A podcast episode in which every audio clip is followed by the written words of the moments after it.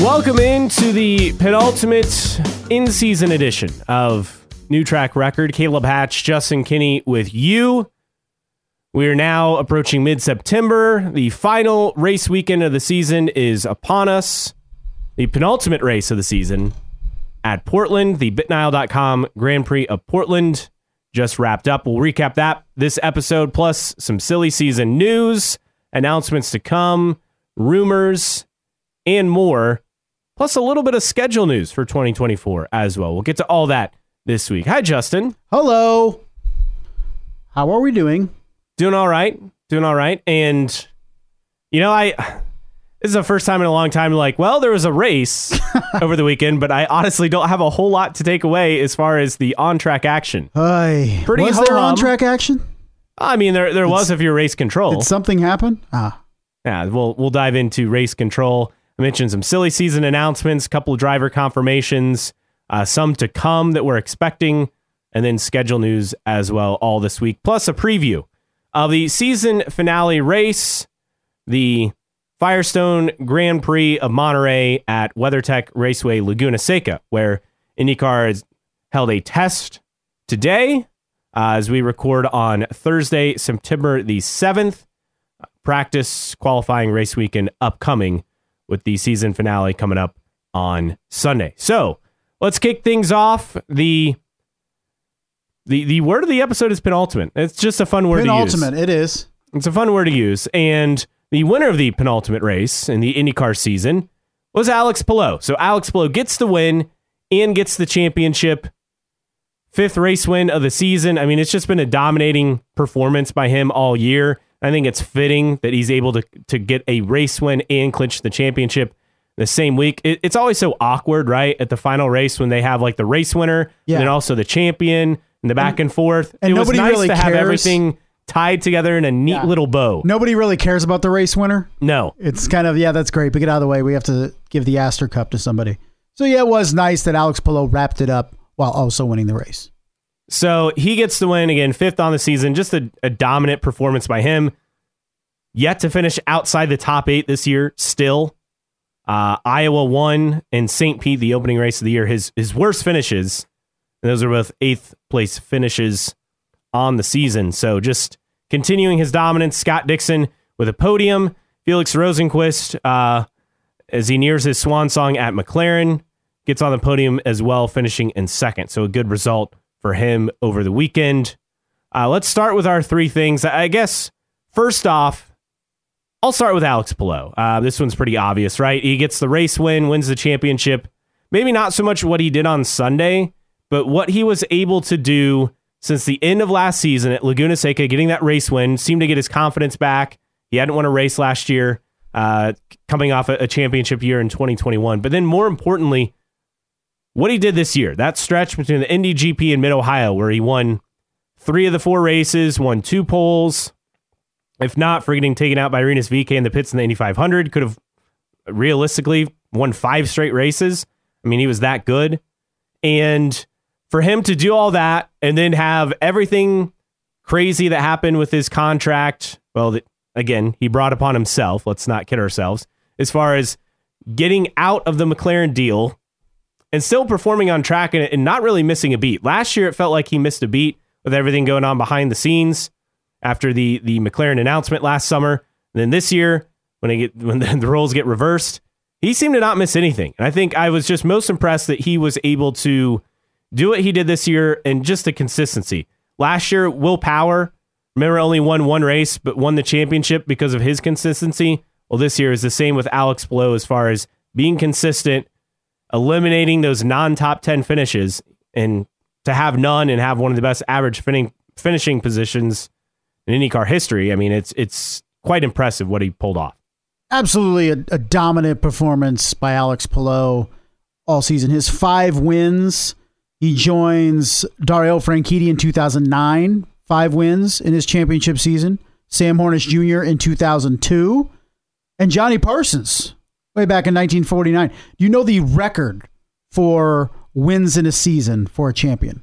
Uh, I'm gonna go AJ Foyt That is one of two. and Al Unser. You are Smart fella. Really? Okay. I, I, knew it was I, I knew it was Al or Bobby for the other. So AJ didn't he win like 13 of 15 races in 65, 63? Uh, the the record at least for a sanctioned IndyCar season is 10 by AJ Foyt in 64. Now he may have won more races, but were they sanctioned races uh-huh. in the series? And then Al Unser in 1970. Uh, Mario Andretti with 9 in 1969 and of course winning. What uh, do, do you by year. any chance have the the CART record in front of you? I do not have the CART record. Um, I do not. No, this is IndyCar, so I do not. Okay. Um, well, I was just I mean, curious. I'm just trying to see if they have CART records in here because they have Sebastian Bourdais in here in 2004 and 2006 when he won seven for CART. I think the CART record. Here you go. It is on here. Michael Andretti, Michael Andretti won, won eight. in 90. Yeah, yes. you know what? I literally typed in 91 cart, went to the Wikipedia page because my first guess was Michael in 91. He was dominant that year in cart. Now and, he is he is tied with Al Jr. in 1994, who also won eight races in cart that season, winning the championship. So uh, again, a really good season so, for Alex Palou. So it puts things in perspective. Like what we look at is as a complete dominant season by Alex Palou still pales in comparison to some of the most dominant seasons ever in the sport. But that's not taking anything away from what Alex Palou has been able to do. And in this spec chassis era, it's it's impressive because yes, the shocks can be different and a few other modifications, but the cars are the same. Like back in CART, you could have the dominant chassis and or engine and you were rolling right? Yes, absolutely. Um, so that that was a huge advantage. Also, a huge disadvantage though if you didn't have the right setup between those things. And now, I mean, the cars are the same. The engines are Chevy or Honda. I mean, back then you had three, four, five engine manufacturers. So it was even, you know, if, if you had a dominant car, it was like you were Max Verstappen. If you didn't, it was like you're driving uh, an Alpha Tauri or uh, a Haas out right. there, if you will. But uh, so anyway, Alex Palou, though, for IndyCar purposes, a, a very dominant season in the sport. What's your first takeaway? Uh, my first takeaway, I, I don't want to start with the negative, so let's find some positives. I, I was overly impressed once again with Graham Rahal. Didn't mm-hmm. turn out the way he wanted to, wanted it to, but f- he starts up front. He looked like he had a really, really good car, but it just didn't work out with him finish, finishing 12. I, I, think something that, that we don't appreciate that, that Team Ganassi is able to do so well is not only do they know when to pit their drivers or when not to pit, but they know to be able to look at the timing and scoring and know where their driver is going to come out and if they're going to come out in traffic or not because that's what burned Graham Rahal was when he pitted and this is on his team, he kept coming out in traffic.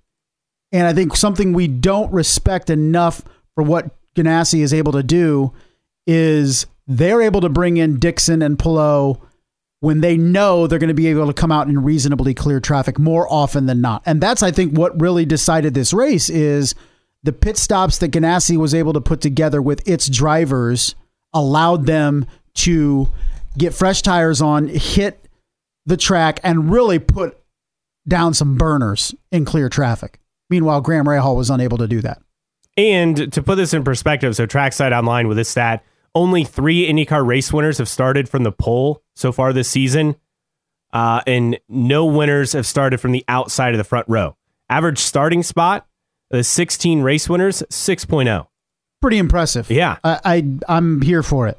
Definitely. But uh that's what I'm going to go with with my first point. Graham Rahal, good job showing flashes that, quite frankly, I didn't think he had anymore. And you hope that it continues in the next season and he can get a win and Rahal Letterman Lanigan continue to grow. But it was another impressive weekend. Now, they're completely lost on ovals, but how they've been able to turn their road and street course program around has been nothing short of very impressive. What's your number two? Uh, my number two. So I kind of want to go kind of uh, add on to what you said about strategy and Ganassi.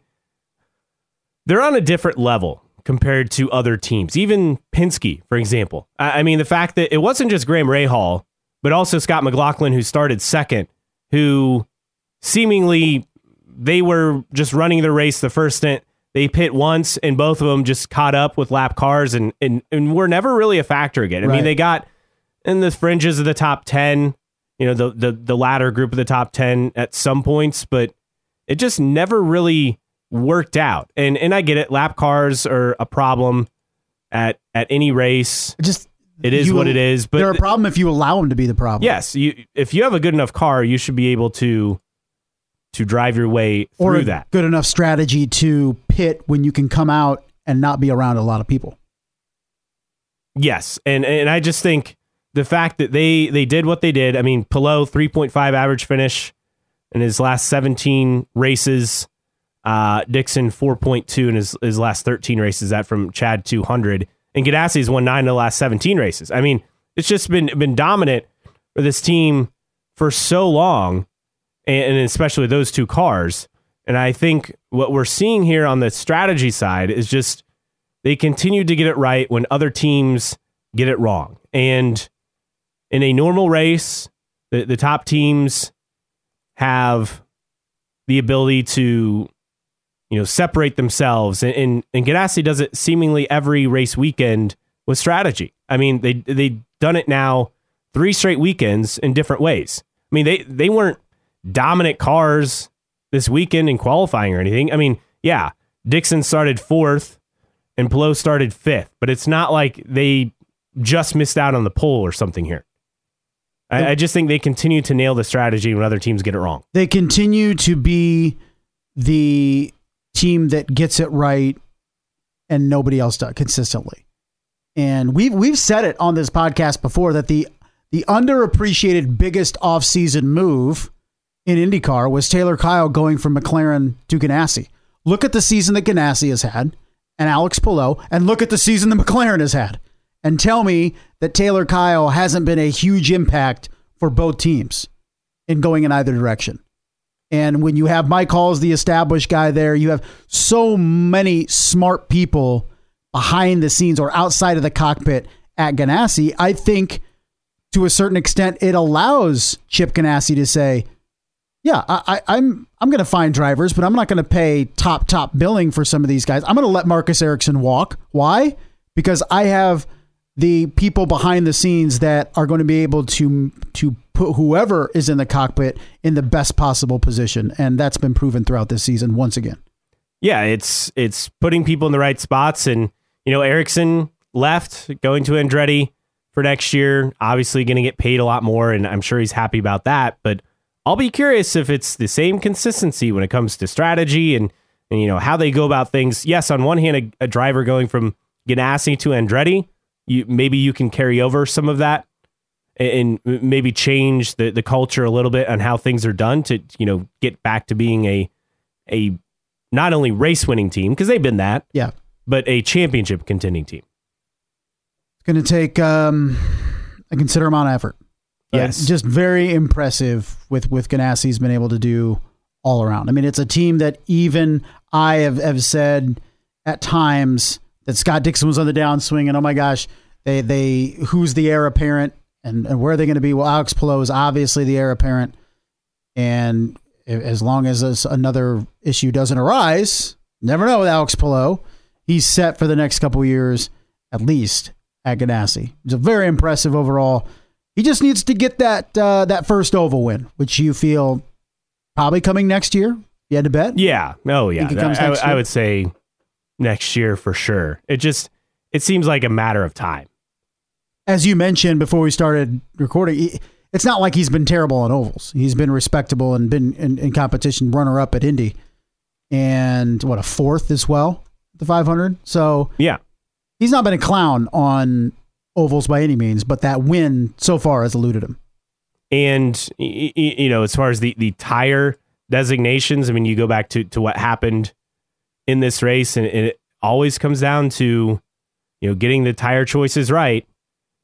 And Graham Rahal, Scott McLaughlin, and Colton Herta, who we'll get more on him in a bit, uh, started on the alternate. Dixon, Palou started on the primary. clearly that was the right strategy call. It's just just the reality of of getting it right and getting it wrong. I mean, you would think getting rid of the alternate tires first and going primary the rest of the way would work, but when you get cotton lap traffic, it definitely backs you up. Yes, absolutely does. And that's that's the beauty of what Ganassi has been able to do is allow their drivers to come out not in traffic to then lay down some big laps. And they were able to do that at Portland. What's your number 2? Let's talk about Portland and the race. You think about the Pacific Northwest, you think about Portland and it's uh it's it's a laid back, sleepy town and not a lot of excitement around Portland. You just go there to relax and chill, and it's it's away from the hustle and bustle. I felt like that was the equivalent of the race. Didn't you? Even from the outset, the broadcast, the pre-race ceremony just felt like mm, it was just there. It's a track that I, I will say this. So I, I caught some of the Formula E race that they had there. I don't normally watch that series, but I just wanted to see what it would look like. And it felt cleaned up and it felt presentable. And I get it. Part of it was that was more in the middle of summer. So it's going to be a lot greener than it is, you know, in, in September. But it just, the track looked cleaner and it just looked more presentable.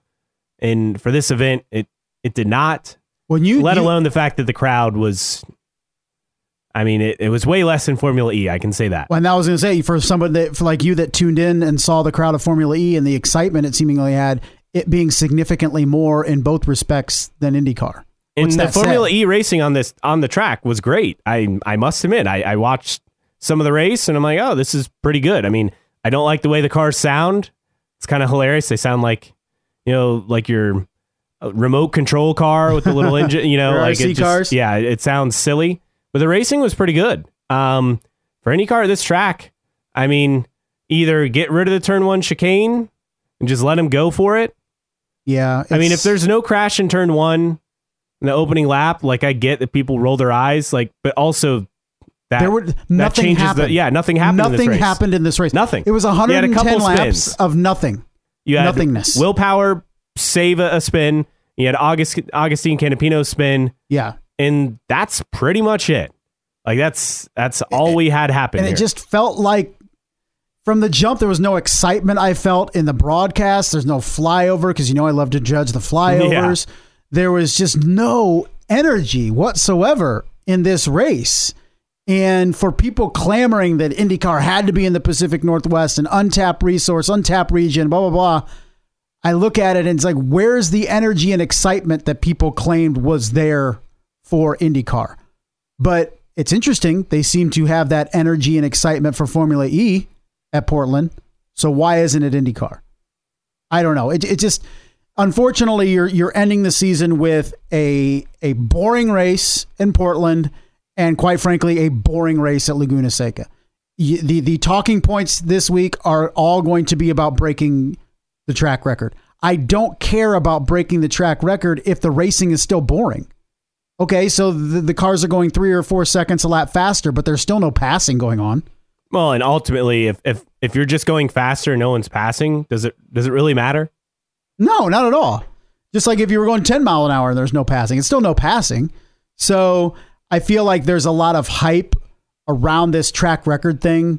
Like even Matt, like this is an indie we're talking about. What do I yeah. care if there's track records at Laguna Seca if the if the racing is still terrible and boring? and that that's come, coming back to next year taking the step to put Nashville at the end of the season. And people are going to, oh, you can't put an unpredictable race and, and Crashville and stuff at the end of the, the season. Yeah, you can, because it would add some semblance of excitement to the end of season schedule. And, I mean, Nashville was fairly predictable this year compared to what we saw in years one and two of that event. Here's the thing the drivers want a predictable race like Laguna Seca because it's safe and easy. If you qualify well, you're probably going to finish well. But yeah. Fans deserve, you know, a true marquee event to wrap up the season, and Nashville definitely fits that bill. Now, ideally, in a perfect world, it's on an oval track and it's a 400 or 500 mile race, and on a big oval. You know, whether it's Michigan or whether it is you know, rest in peace, Fontana. I mean, Homestead, Miami. I, I mean, somewhere, right? I, I, mean, can you imagine Michigan on Labor Day weekend right? Like say on the the either the Sunday night or Sunday afternoon.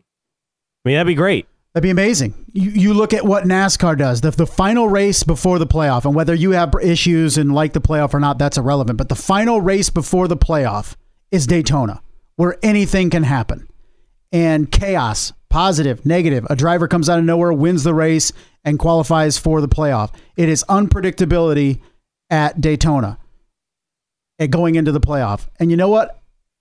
The, the drivers don't like it, but they're not vocal about it, really because everybody knows it's the best thing for the show. It's the best thing for the sport and it's the best thing to to put butts in the seats. Is this event is the culminating event of your regular season before you go into the playoffs. Meanwhile, IndyCar is sleepwalking through the final portion of its schedule with Portland and Laguna Seca.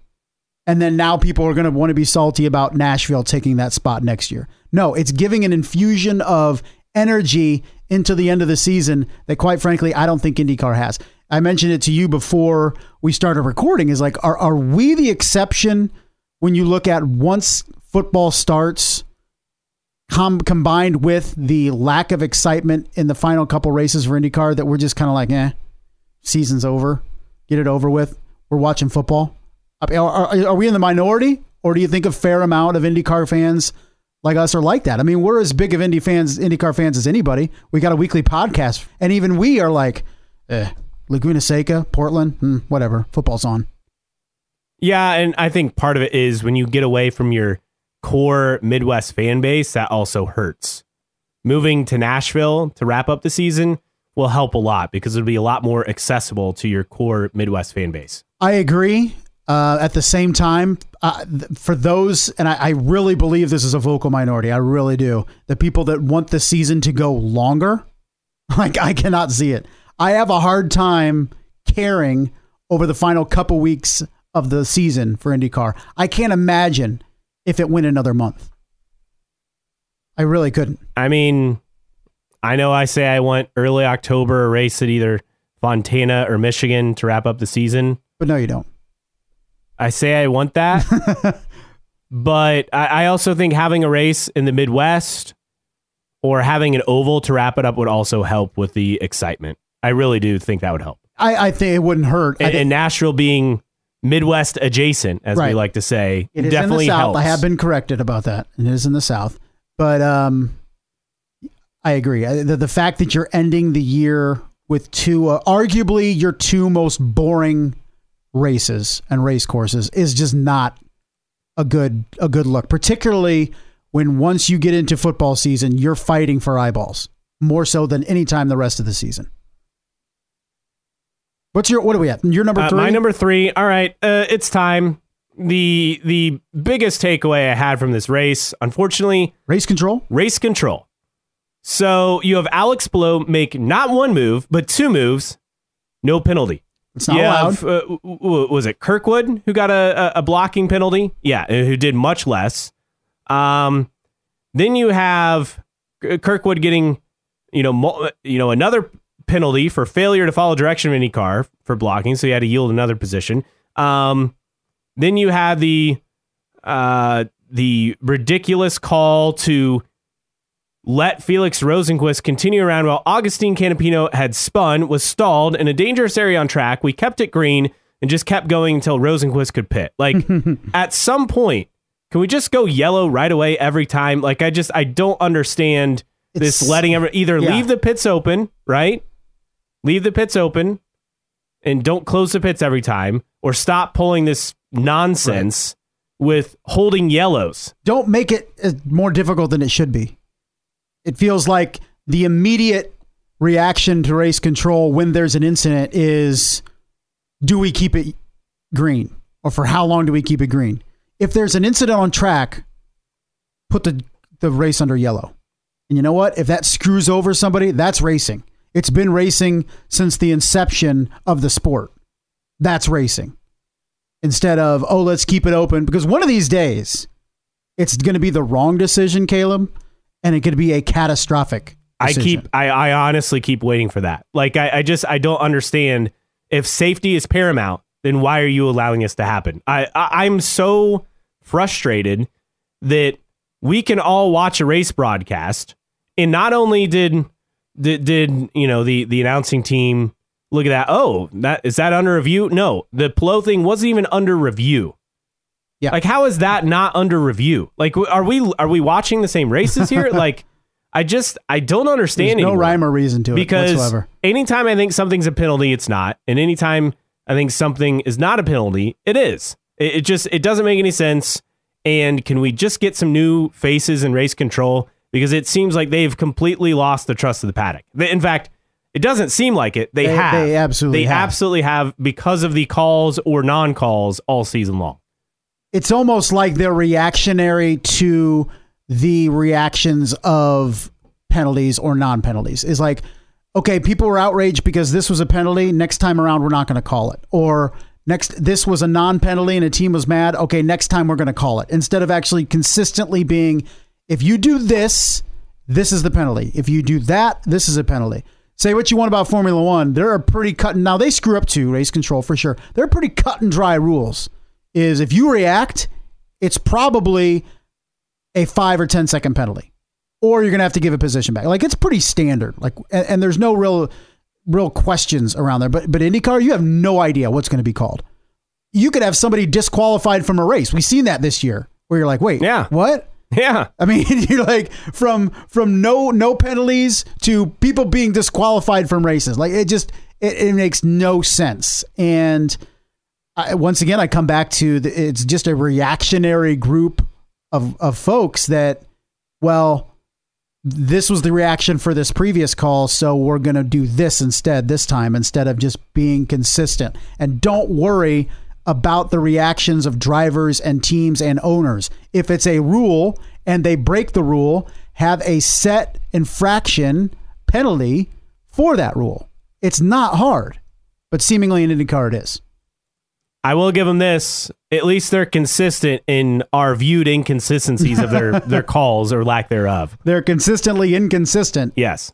I, I I'm just beyond like I don't even I don't even understand what's going on because between the the the yellow being delayed for like what 40 45 seconds for Felix to pit Stop doing and then that. Palou moving not once but twice in reaction to another driver Right. on track and not getting a penalty I give up.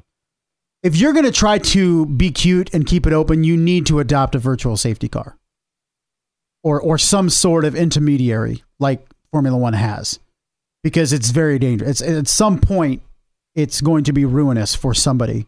And I'm talking safety. I'm not talking about the race. I'm talking about the safety of a driver. And just being cute, no, we're just going to keep trying to keep the, the pits open and blah, blah, blah. Once again, because they're afraid to experience the wrath of a driver or a team or a owner because the yellow flag came out and it ruined their race. Quit worrying about the thoughts of of teams and drivers. Just judge the series as you should. Judge instant. Don't worry about it. But I think they are so affected by public opinion or paddock opinion that they have no rhyme or reason and no consistency to what they call. And I think that is too. I think because that's one of the things in IndyCar. It's a tight knit community. Blah blah blah. A lot of these race directors know the driver. They're former drivers. They're friends with owners. They raced with these guys. Like they're eh, they're too attached to the paddock to really be who they should be. They should be complete people that have no contacts in the paddock and just come in and judge the race as it should be raced. Until that happens, you're going to have inconsistency.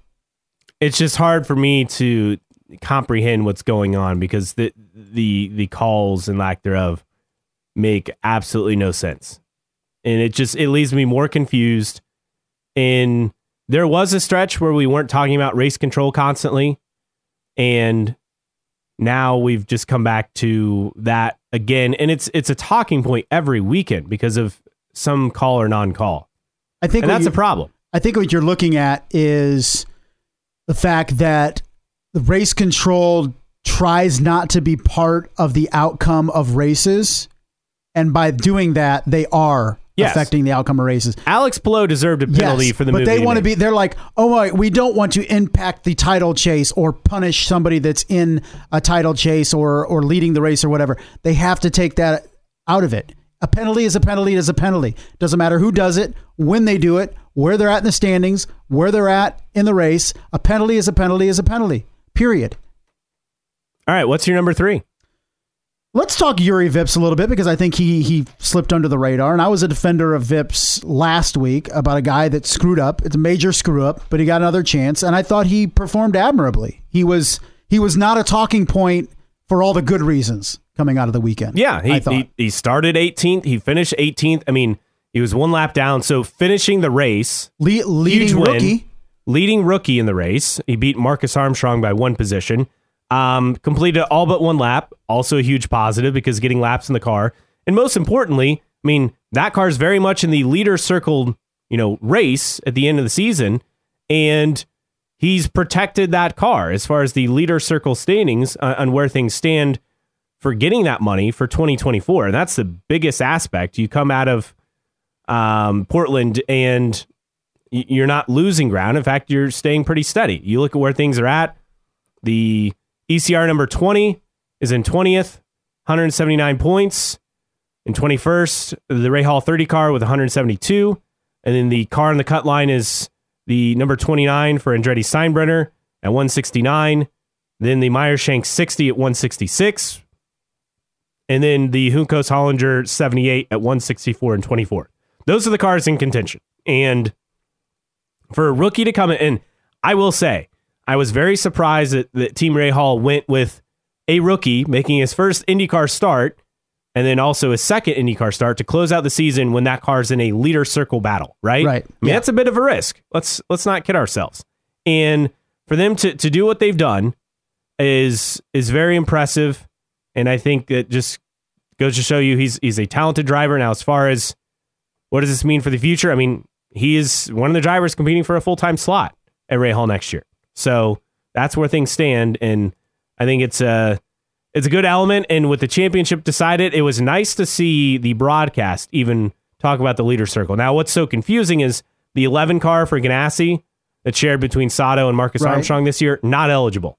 So you you have to take that into account and move everyone up a spot, and that's a factor in all of this. So again, the the 29 at number 22, the final spot, the 30 at 21, uh, with a seven point advantage, and then three points back uh, is the number 60 at, at Shank. So again, Juri Vips showed himself quite well. He did. Like like you said, leading rookie. He finished higher than Will Power. Uh, finished higher than Alexander Rossi. And I thought for a guy that, for all intents and purposes, is trying to prove himself as a dude that deserves more seat time heading into next season in whatever role that is, through one race, I think performed pretty admirably. That's our three things, right? We're, Yes, we're through our that- three. that is our three things. And just another note on the Rahal team, Nathan Brown had this. So Graham had two poles in a season for the first time since 2009, Mm. and then also gives Rahal four poles on the year as a team. That's the total number they logged as a team from 2008 to 2022. and a lot of that has been backloaded. Yes. And this is on the. This is Yeah, not. this is. I mean, the, this is the first. first 500 uh, basically. yeah, the only exception is the first IMS road course race, right? That Ah, uh, that's true. Lundgaard had had the pole for, didn't end up winning, but but had the pole for that first edition. But yes, I mean he won a, a second pole. He won the pole in the race at Toronto. Graham obviously won the second Indy GP pole, and then at um, Portland. So and then Lundgaard also won. Uh, yeah, so he won the Toronto. So that yeah, that covers it. And I, I just think overall it's very impressive that the second half of the season outside of the Indy GP where they had some success. Um, this was a team that that largely completely turned around in qualifying and in racing. yeah, it's been a, a great performance over the final three months of the season or so for Rahal, Letterman, Lanigan, and Racing, considering where they were in May. All right, uh, TV rating time. So TV ratings were down slightly, nine hundred fifty-three thousand viewers. Um, that was down from nine hundred seventy-nine thousand viewers from last year at Portland. Eh, I mean that's Ho- holiday weekend. yeah, holiday weekend. I know there was no. Well, there was direct college football. Yeah, on, there's college right? football on. There was Not a good game. It was Oregon State Oregon and San Jose San State. Jose State. Yeah. Um, so there was football, but not good football. I, I mean, we always say a million is the benchmark, but once I get to once we get to the end of the season, I kind of throw that those expectations out. Yeah, I mean Laguna Seca. I mean, if you can get, what would you get? Seven hundred thousand if you yeah, I was going to say if you can get seven hundred fifty thousand, I consider that a massive win. That's like three million for every other yeah, race. yeah. In week Just one of because of going against week one of the NFL season Yeah. here in the U.S. and and people really realistically actually want this series to go deeper. And even one weekend against the NFL is like, Ugh. could you imagine three, four, five weekends? No thanks. Yeah, that's that's tough. Um, another another notes from over the weekend. Uh, congrats to Myles Rowe, who won the USF Pro 2000 title. He will advance to the series formerly known as Indy Lights in 2024. HMD Yes, with HMD. So got some love from Lewis Hamilton yes, which is on the socials. very very exciting. Great for him. I mean, he's a he's a guy who Penske basically saw the talent, gave him the opportunity, and now he's potentially an Indy 500 participant in 2025. Man, that's uh, a lot. I don't expect Myles Rowe to go in next year and win Indy Lights. I I think it's going to be a two year grooming process for him. I, I expect to see him in IndyCar in 2026. Man, I'm getting old. 2026. Can you imagine 20? Yeah, This is it's getting ridiculous. Didn't we just jump into the year? Two? Wasn't it Y2K yesterday? it it feels like it. Now we're going to be a quarter of the way through a f- friggin' century, man. But yeah, I, I mean, it, I think a lot of things would have to go right next year for him to be an IndyCar in 2025. But we'll see. Meanwhile, Simon Sikes uh, wins USF 2000. He'll move up to USF Pro 2000. So congrats to him moving up on the ladder. I I mean, can we still call it the Road to Indy ladder? I mean, it's not the same. Like it doesn't have that official name no, anymore. it It's- technically is though. It mean, it's the road to IndyCar, but could you say that it's the it's the ladder system? Blah blah blah. It technically is a clear cut path. It's just not under the same umbrella. I guess yeah, they're it serves the purpose. It does. still. It does. All right, so that wraps up uh, uh, recap of Portland. Let's get into silly season. So Alex Palou won the championship. Chip Ganassi all but confirmed that Palou is back with Ganassi. No surprise there. Also, Marcus Armstrong confirmed for 2024 onward in a multi-year deal with Ganassi. Felix Rosenqvist confirmed at Meyer Shank, the 06 car to replace Helio as far as full-time status with that team. So it'll be Felix Rosenqvist and Tom Blomqvist. Simon Pagenaud obviously out. Uh, he still continues his recovery. Ju- I, I mean, it's an unfortunate situation with all that. It's understandable them making a move. It's not like Simon had set the world on fire before then. Um, but the whole thing is unfortunate with that. Hopefully, Simon finds finds a home. He, said he's focused on recuperating, getting his health back to 100%, and that's obviously going to be the primary focus. I believe for Simon Pagino, you want to give him the benefit of the doubt, but at the same time, you have to judge him by what he did or did not do up to his injury. And he did not perform. But I think this is going to be a, a, a good injection of of a change in in approach and scenery at MSR. I, I, I just you look at this season, it just it can't get any worse, can it? No, At this point, it was a very tough year. Yes. I- So I, I don't know what else to say. Yeah, I mean that's putting it nicely, I think, and I think um, Shank would probably say the same thing. Uh, meanwhile, so Marcus Armstrong, who can clinch rookie of the year for this year despite not running the ovals, uh, the battle between him and Agustin Canapino, and all signs point to Armstrong being able to, to hang on. I mean, he's got a 26 point advantage going into Laguna Seca, um, but he will test at Texas Motor Speedway next week for his first oval test. So that is set. Um, so those are some of the confirmations. We expect David Malukas to be confirmed at McLaren on uh, Friday, September 8th, to complete their three car lineup. So there's a, another confirmation. We also got confirmation over the weekend at Portland that Romain Grosjean will not be back with Andretti in 2024. Not a huge surprise. We had heard reports about that, but uh, official confirmation coming over the race weekend. Where could he go? Uh, Dale Coyne Racing is perhaps the favorite if he goes to a team. There are apparently three teams interested in Grosjean. Uh, so it could be Man. one of those three teams, or it could be nothing. I mean, how inch? I, I don't think the the the question to be asked of that is which teams are interested in Romain Grosjean. I think the question is which teams is Romain Grosjean interested in. Could you imagine for how um how sour he has been at times with Andretti, how that's going to work if he's at Coyne and you're just a back marker? I don't see that ending well at all. Or even going well during it. I, I really think if I had to bet right now, Romain Grosjean is done at the end of the season in terms of being a full full time driver. I just don't see for him what's the enjoyment of going to a lesser team. He wasn't even enjoying himself at Andretti. Yeah, and in a season that started out with so much promise. I mean, battling for the race win at St. Pete, a couple of poles. I mean, it just completely tanked.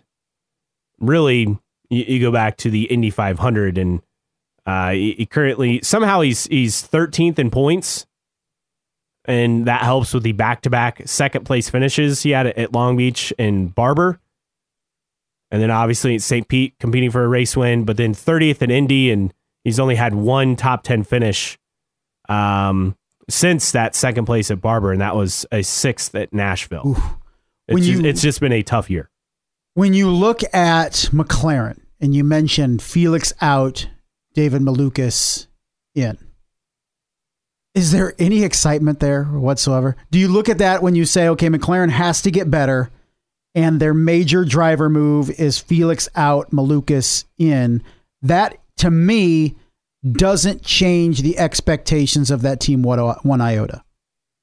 Yeah, it really doesn't like Doesn't resonate. Lucas is a really good like, oval driver. He's an above average road and street course driver, but I mean, he'll have better equipment, obviously, and it will be different going from a Honda entry to a Chevy entry.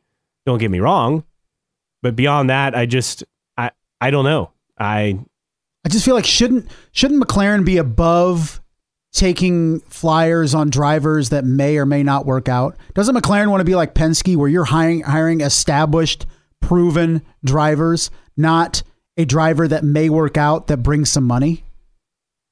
Just kind of feels like that's the play here with McLaren. McLaren must see something in David Malukas that I haven't seen. Malukas is a is a competent race car driver. Do I look at him as yeah, he really ups the chances of McLaren competing for a title next year or competing for more wins next year.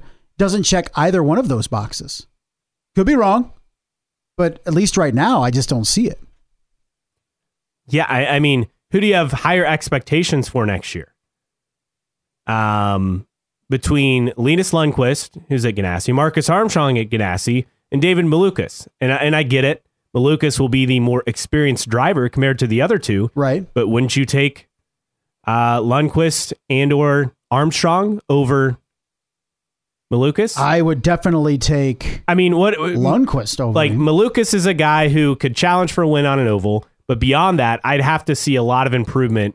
And we've se- we've seen some of that in qualifying for road and street course races this year, but there's there's got to be a lot of improvement uh, for me to feel like he could be a guy challenging for wins. And and again, he's run well in ovals. He's qualified better on road and street courses this year. The finishing results aren't necessarily there a lot of times because he's had so many mechanical issues yeah. which I'm not going to blame on him. But I, I mean, is he is he getting you a finishing position better than 12th in points, which is where Rosenqvist is at right now? I don't think so. Yeah, I, I just feel like um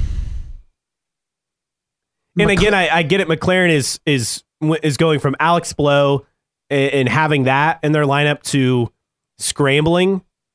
But I- if this is where they're going, I, I guess I'm just surprised because a lot of people. I mean, I thought David Malukas was a good fit for the fourth Andretti, um, but I mean, if McLaren still has the sponsorship and that ride's ready to go, they just need a driver. Obviously, the salary will save them a ton of money, and then they'll probably get money back from Palou with the lawsuit. right. I, I'm just, I'm honestly surprised. I don't know. I just look at McLaren as with the expectations that they put on themselves and try to portray them as this elite organization. Aren't you hiring somebody a little bit more proven than David Malukas? you look at McLaren this year, one pole across three drivers, no race wins, only one driver in the top five of the championship and Pato O'Ward. You have Rossi in ninth and Rosenqvist in 12th. I mean, if the Rahal team hadn't struggled the first five, six races of the year, I mean, the Rahal team has outperformed McLaren. Yeah. Far and away. I mean, four poles, a race win. Yep. Uh, Lundgaard's eighth in points. Who would have thought that in May? I get that Pato's a championship contender and he's got a lot of podiums this year. But beyond that, I mean, the rest of the lineup is it's it's fine, but it's not a lineup like Penske or Ganassi. Correct. And it's in, in compared to Rahal and Andretti. I mean, maybe Yeah. the the top end driver in Pato is better than anything Rahal or Andretti have. But beyond that, right. it's is it really that different? But the correction for you is Pato is not a championship contender. There are only two teams that compete for Uh, championships okay, in this he series. is a fringe championship contender. He is because a guy that can run he's at a the top front. five. He's a top five championship finisher. There you go. He can finish in the he can finish in the top five in points. There's only two teams capable of winning championships in this series. We will continue to say it, and definitely McLaren's not even close to cracking through. We thought maybe coming into this season, is this the year? No, it was not. In fact, it was worse than everybody expected. And then the other note on silly season is that HMD Motorsports set to split with Dale Coyne Racing. This this is not a surprise. I mean, with David Malukas leaving, I think this was always going to happen. Now, as far as uh, their future in IndyCar, um, they're not there yet. Could they be? I know there's a lot of talk about the satellite team for McLaren being Juncos. Is there a scenario where at some point down the line in the next year or two where HMD is the satellite program for the junior program, so to speak, for McLaren? Potentially. I mean, they're working on their new headquarters in, in Brownsburg, getting everything ready. They have a, you know, they're running like a million lights cars every year. Um, their goal is still to be in the IndyCar series, but they'll continue to operate in lights. And, and the dream again is to get to IndyCar. I think it'll happen. I just don't think they're ready yet. I appreciate HMD for not jumping into it when other teams would, because you say, okay, we're in pretty solid ground with it with with Indy Lights. Uh, David Malukas is actually in the series, the son of the owner of HMD, so it would make sense for them to have some sort of relationship at the very least with a team, or even have their own team in IndyCar because David Malukas is in the series, right? But they are being sensible in their approach, knowing that they don't want to be a team that jumps into the series just to be in the series and be a backmarker. And even they they had a, the good comment too. Like uh, they they quoted somebody, and it may have been David's. Um, Uh, Mike Dad- Marini, the, the Mike? general manager of HMD, basically said they want to be a middle middle of the Yes. road team. Yeah, that's that's exactly what I was going to get to as far as they want to be mid pack. They want to beat the lower level teams.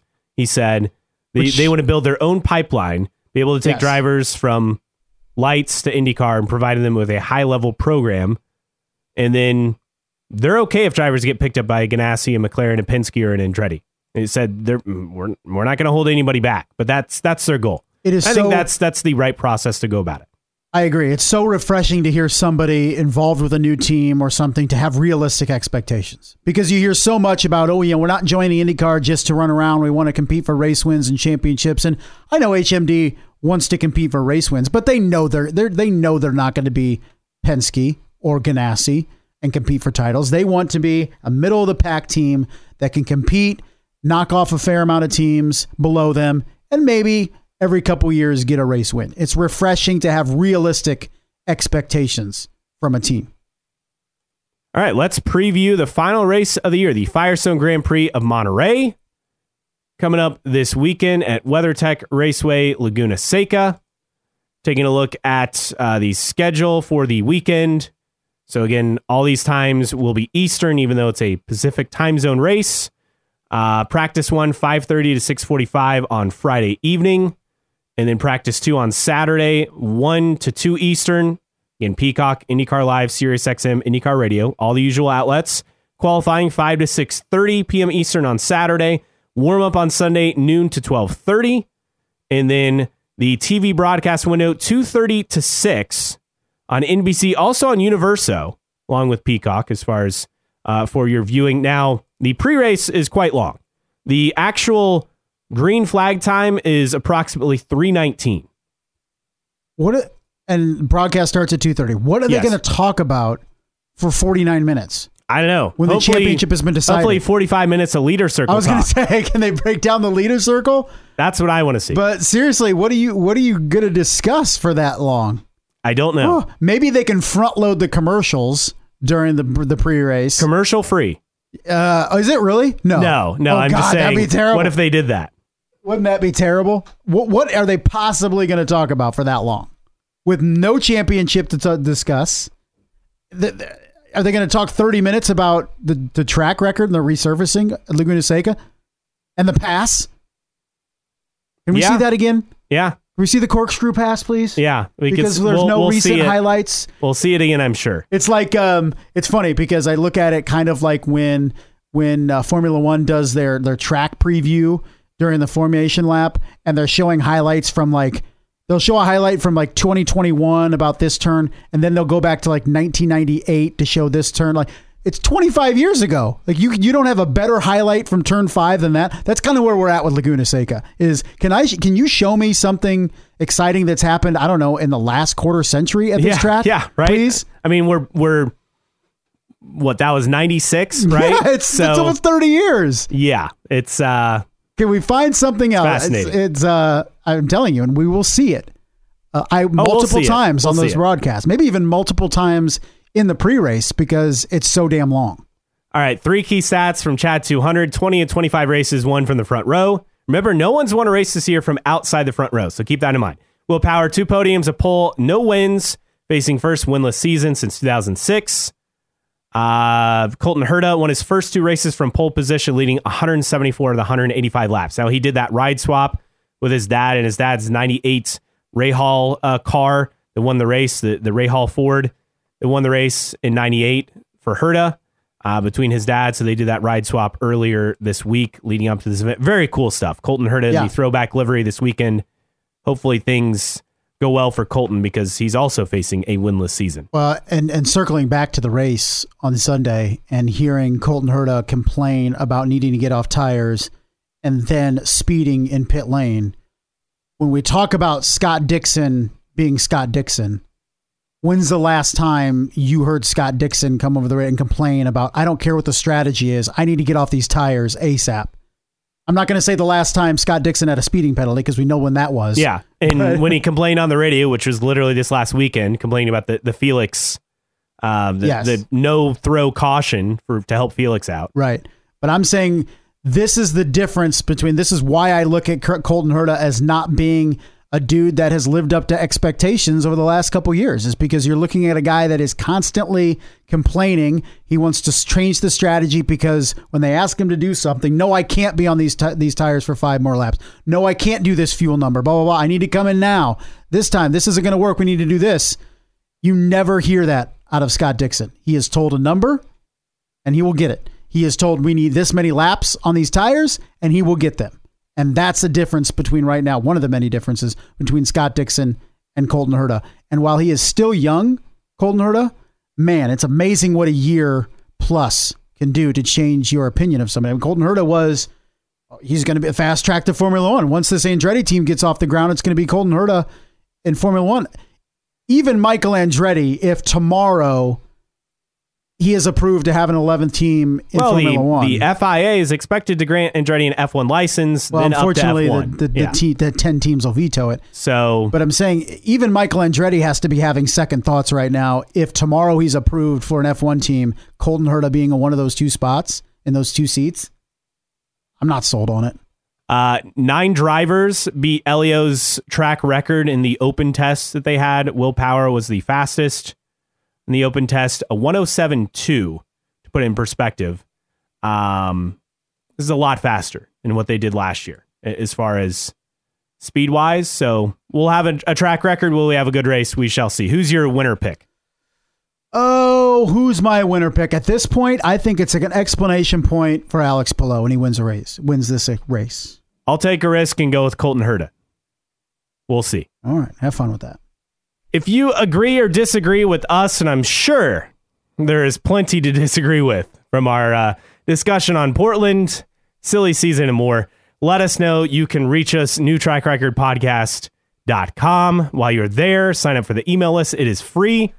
You'll never miss an episode or any special announcements. Plus, we have t shirts and stickers for sale in the store. You can also reach us on social media, IndyCar Podcast on Twitter and Instagram. On Facebook, just search for New Track Record. You can email us, newtrackrecordpodcast at gmail.com.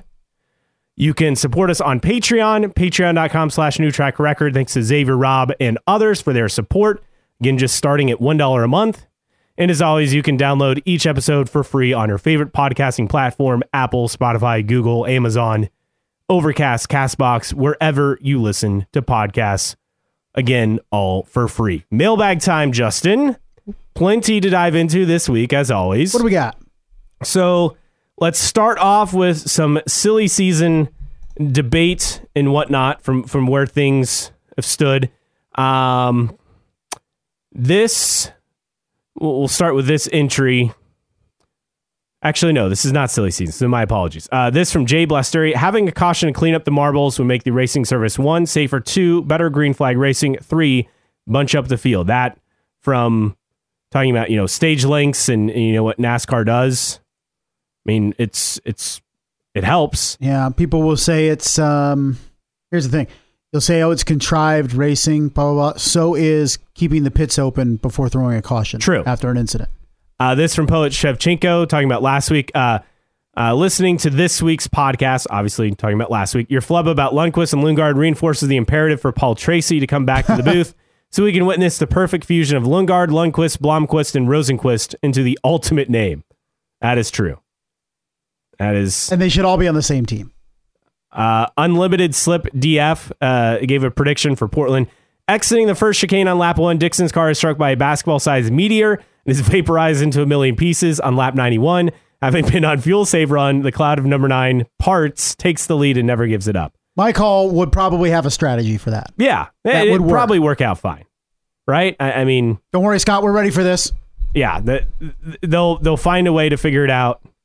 Um, this from Jeremy from HBG. Uh, our rate the race is going to be spicy. Uh, yeah, no doubt. In fact, let's dive into rate the race. Um, what would you give this race? Um, I would give it a five and a half. Wow, generous. I'm going a five. I did. I, my initial thought was a three, but I was like, oh, it was IndyCar racing, I guess, but not a lot happened. I uh, I want this race to succeed. I'm getting a little nervous about its future. I'm not going to lie. They finally got a title sponsor. The crowd didn't look great. The racing. Uh, here's the thing, though: racing in person versus racing on TV are two completely different things. Yes. So you see things in person that make it exciting because you're not focused on following the leader or the top five the whole time. You, you get a bigger perspective. Yeah. So that's a big part of it. Um, The thing is with Portland is people are going to races at Portland, Formula E races, but they're not going to IndyCar races at least as much as Formula E. Why? Why is that? And I mean, part of it's having an international series versus a North American based series. Right, but this is supposed to be a, a hotbed of IndyCar. That's why they were pushing for a race in, in the Pacific Northwest for so long. That's why we keep hearing people, well, IndyCar needs to be in the Northeast somewhere. I mean, do they? Do they really? Because has has IndyCar taken such a significant step forward with a with the race in Portland after people were clamoring that there was an untapped market and IndyCar needed to be there because Formula E has come in and been able to steal that momentum. Was this the first year for Formula E? Was there some sort of novelty with it at least? I yeah, guess. yeah, first year. So we'll see if that wears off. But it's not like Portland is a track where you're going, well, not many people are showing up. They're just not showing up for IndyCar. It's the Watkins Glen syndrome. Watkins Glen has no problem putting butts in the seats and campers on on on their campus for NASCAR. Nobody was showing up for IndyCar. So I, I hope upon hope that they figure it out at Portland. I don't think it's on life support because I don't think it was a pathetic crowd. It wasn't Sonoma No, no. but it's just the atmosphere is lacking, the event is lacking, the racing is lacking. Add it all up, and you're just it's kind of a May event overall. Uh, in fact, that leads perfectly into our first rate the race rating. A three meh from I am analog. Audi F1 engines gave it a seven. Restarts after full course uh, yellows were tasty. It was a good to watch VeeKay putting in a good performance. Yeah, we didn't really talk about him. He, he had a, a good run. Uh, Jeremy from HBG just said permission to rant. we said yes, didn't get a reply though. Transocean Trojan gave it a five and a half, so they agree with you. Daniel SEM 2004 six. The race was fine. The blatant misses by race control is a joke. NK Harden gave it a three. Worst race of the season. Of the first round of pit stops, the drama was over. Never even a question Palou would lock up uh, the championship this weekend. Not really even a doubt that he would win the race after he took the lead. Get ready for Laguna to struggle to draw 350,000 viewers. Oh man, it's um a lot of positivity. we've we've talked about it at the beginning of the podcast. You need more than meh events to cap your season. Yes, and in recent years there have been meh events over the final couple events of IndyCar season.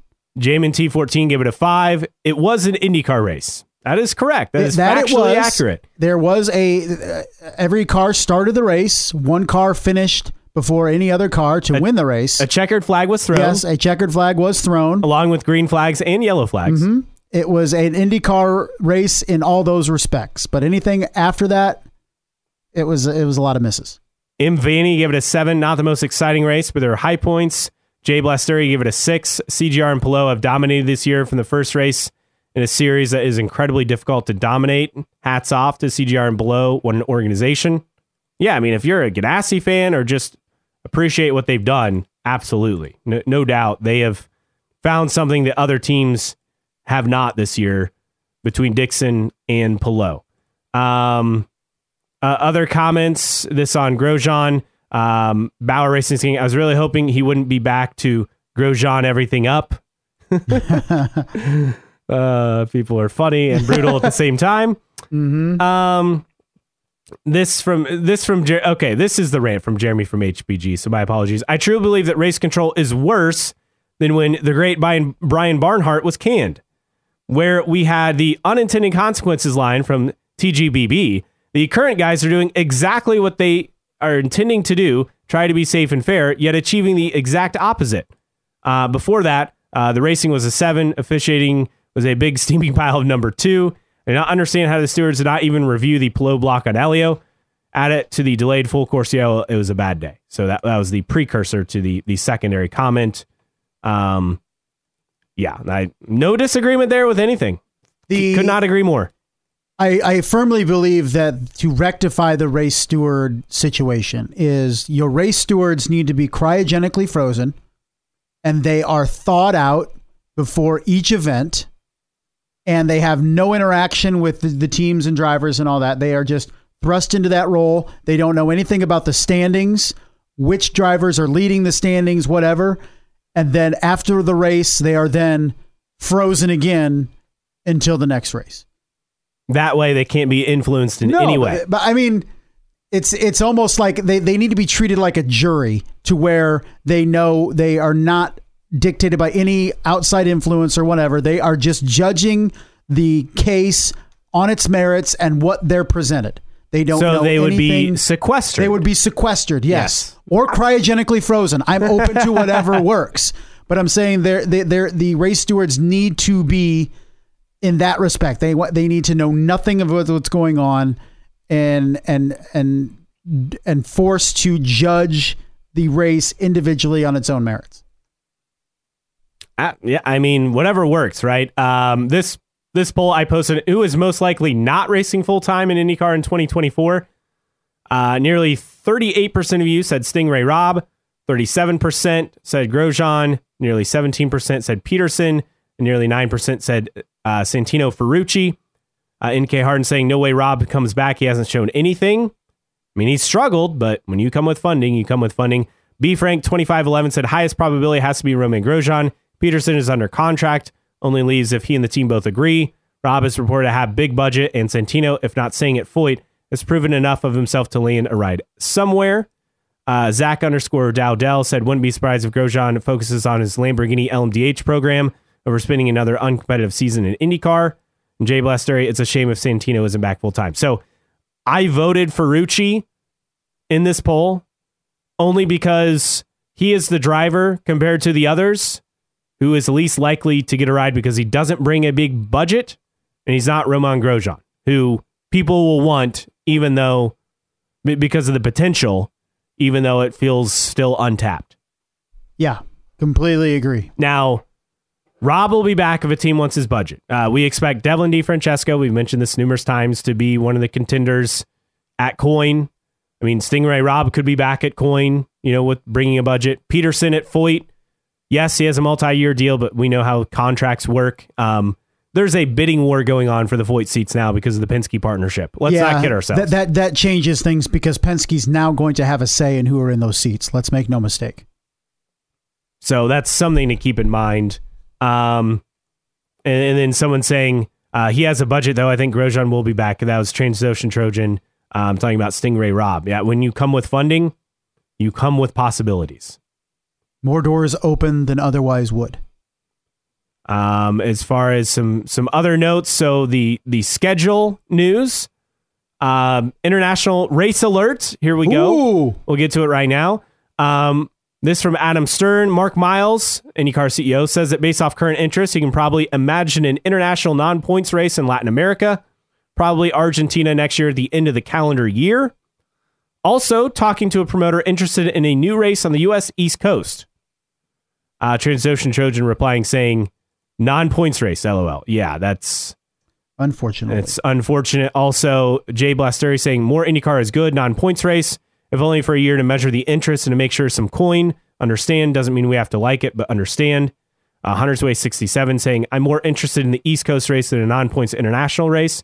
Yeah, where would that, the, the, the key phrase is new race on the U.S. East Coast. Where would that be? Still say Richmond.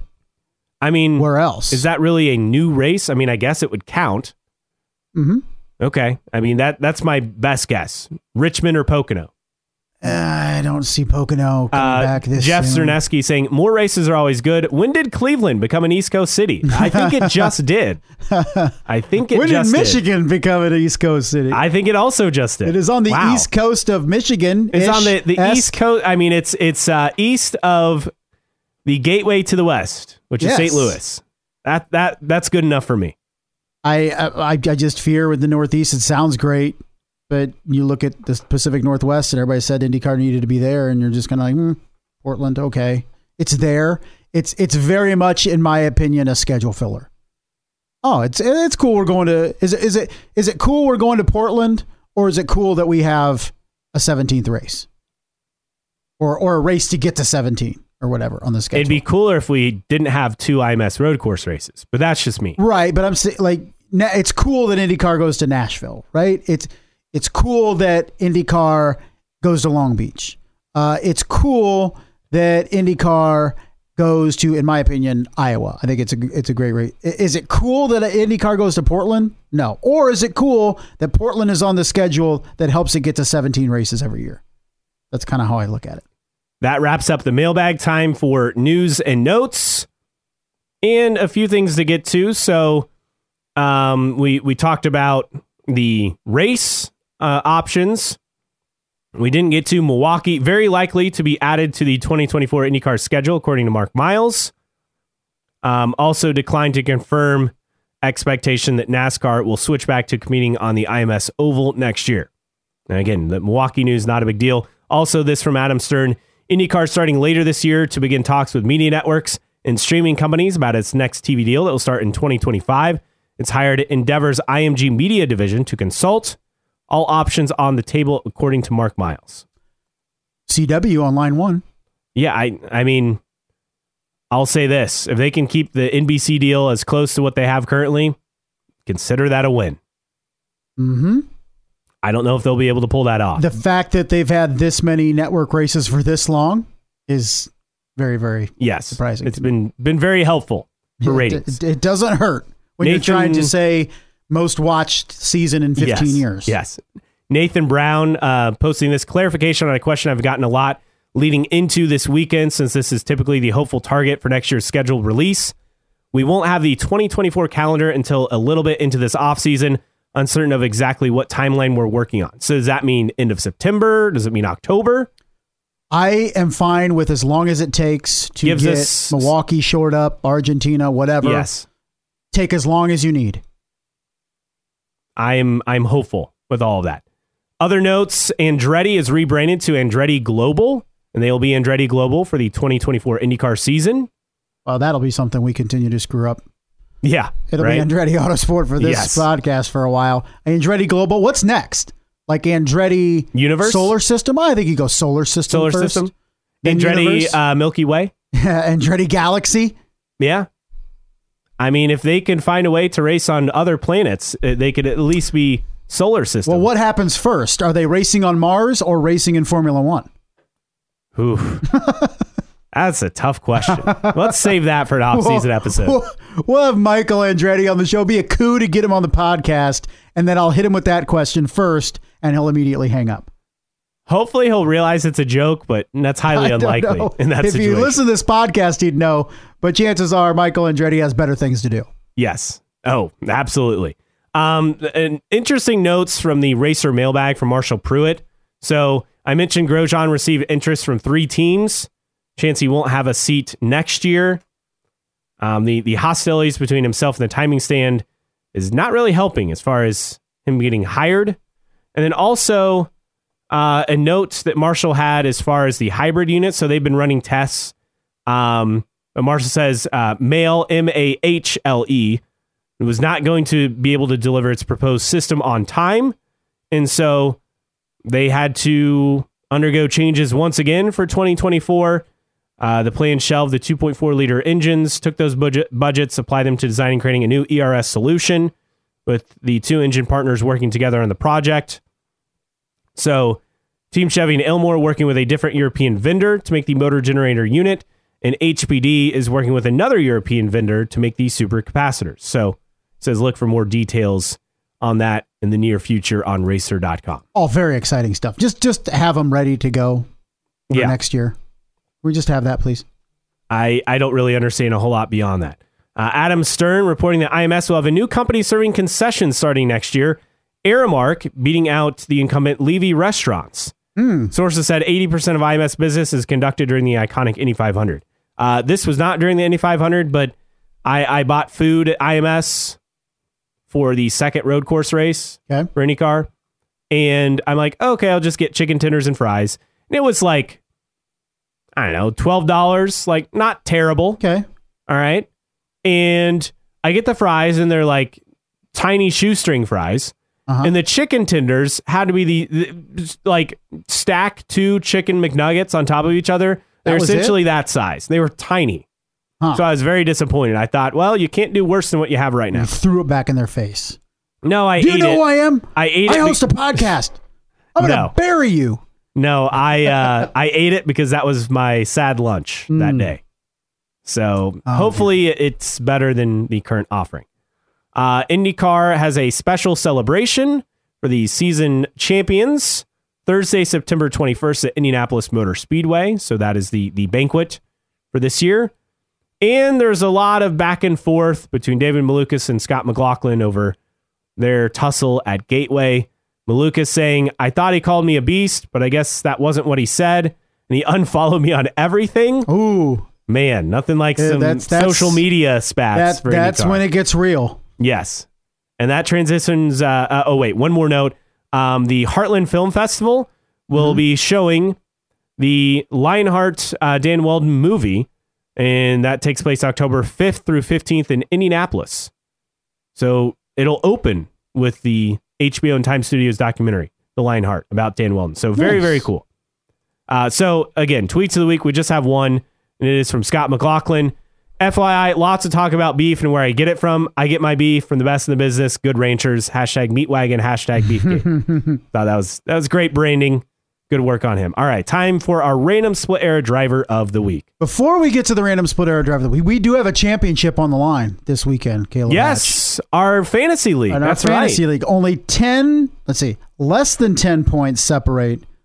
First place, I thought you had the keys, Okay. and second place, Stux Racing. Okay. Stux Racing is nine and a half points behind. I thought you had the keys. They're the only real two teams that have a chance here.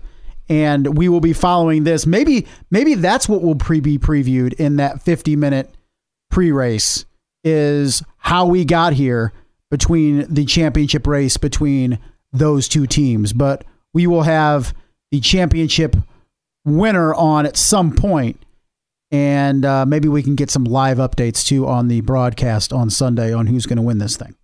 So I am overall in 26th place. I'm, I'm I stopped picking. I've I've had top 10 results the last 3 races. The problem is I forgot to pick I think two races earlier this year. Um that was my problem. I missed one, yeah. then missed another. I, I, I like, missed okay, two. screwed. So that really hurt me. I, I want to say I missed Road America. No, I was 15. So I must have missed Mid Ohio. I definitely missed Mid Ohio. I'm pretty sure I did.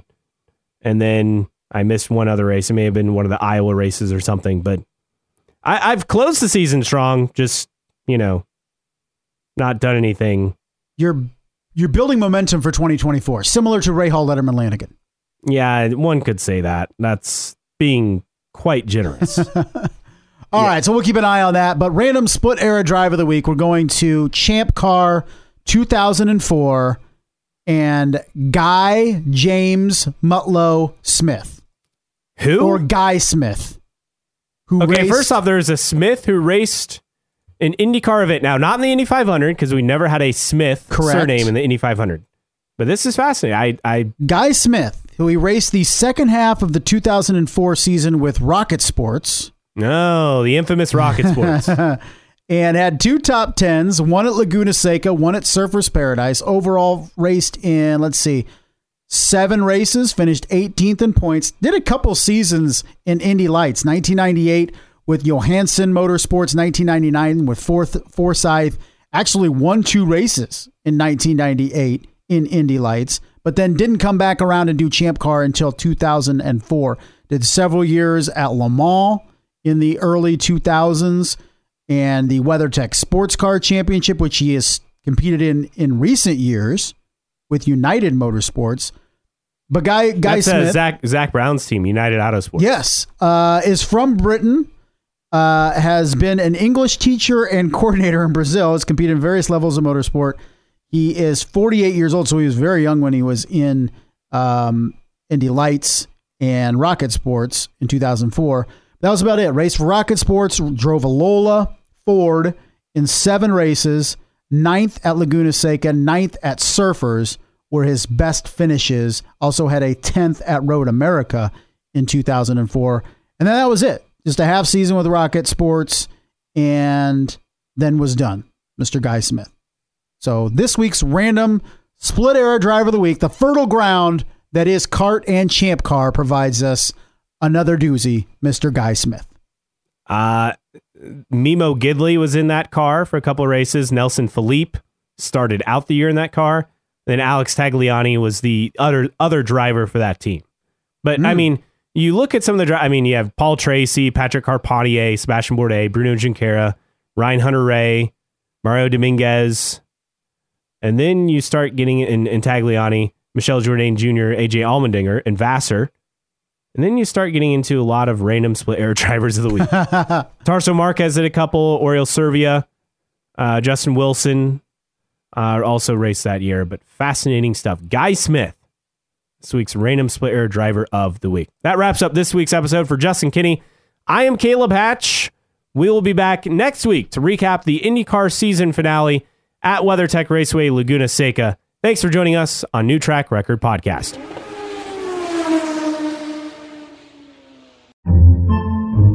Podcasts by Federated Media.